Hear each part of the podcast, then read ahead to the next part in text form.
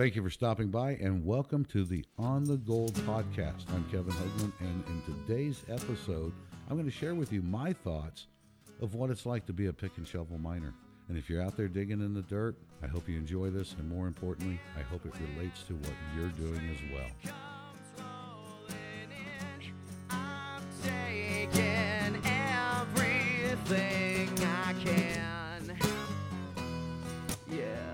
Let me tell you a little story. I have a good friend. We grew up together, went through high school together, and we have been the best of friends for, I don't know, all those years. I don't even want to think about how many years it is because it'll make me feel old. But the one thing that's happened over the years is that we don't see eye to eye. We do not see eye to eye on a lot of different things. He went about that far politically as I went that far politically.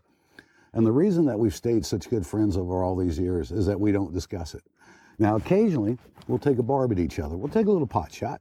We'll take a shot at each other and just a little quick shot. And he took a shot at me, I don't know, I think it was the early 90s. He'd stopped by my house. It was a Saturday morning, and I was watching George Massey, the buzzard, on one of his television shows. George was talking about being a pick and shovel miner and the humility that comes with that. Now, my buddy listened to all this, and he stood there, and after he listened to it, he looked at me, he said, "Man, that's not humility, that's arrogant. Any man that will admit to his humbleness or his humility is being arrogant." I just kind of smiled and went on, okay, he took his shot. And I never gave it another thought. Now, years went by, and again, I forgot all about it. We did that, that's what we did.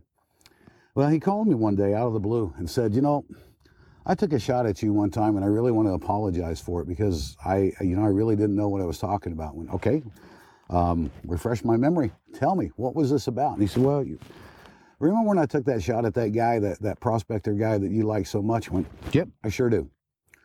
"You said humility was arrogance." And he said, "Yeah." He apologized for that. And I said, "Can I explain to you what that actually means?" And he said, "Sure." Now, didn't know if he'd listen or not, but I was going to give it a shot. He said, "You call it arrogance. And I want to share with you, there is no such thing as arrogance when you start chasing a finger vein on the surface and you follow that vein with a pick and shovel down and down and down as you're chasing that vein until you get into a really good gold deposit. There's no arrogance in that. It's a lot of hard work.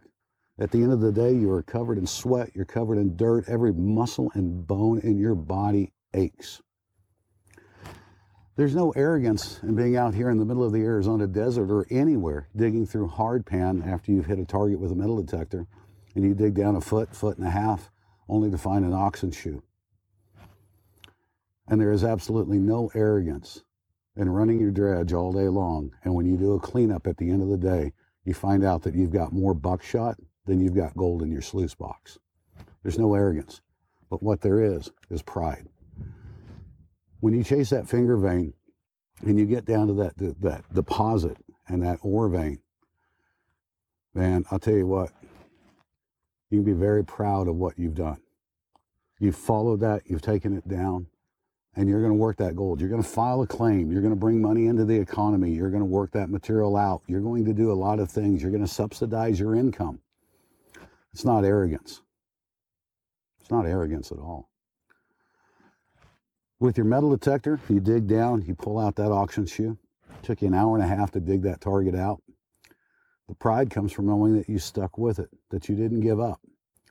And even more pride comes with the fact that I'll do it again. And you just keep on detecting. And when you're out dredging, and at the end of the day, you clean up your sluice box, and there's a lot of buckshot in it.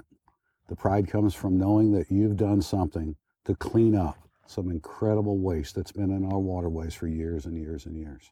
I used to end every episode of Gold Trails with, "I'll see you out there."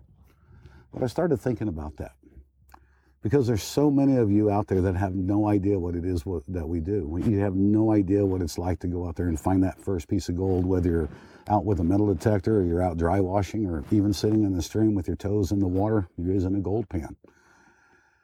So instead of saying, "I'll see you out there," because a lot of you will probably never come out here unless you have an invitation. Here you go. My name's Kevin Hoagman, the Executive Director of Development for the Gold Prospectors Association of America, and I invite you to join me out here.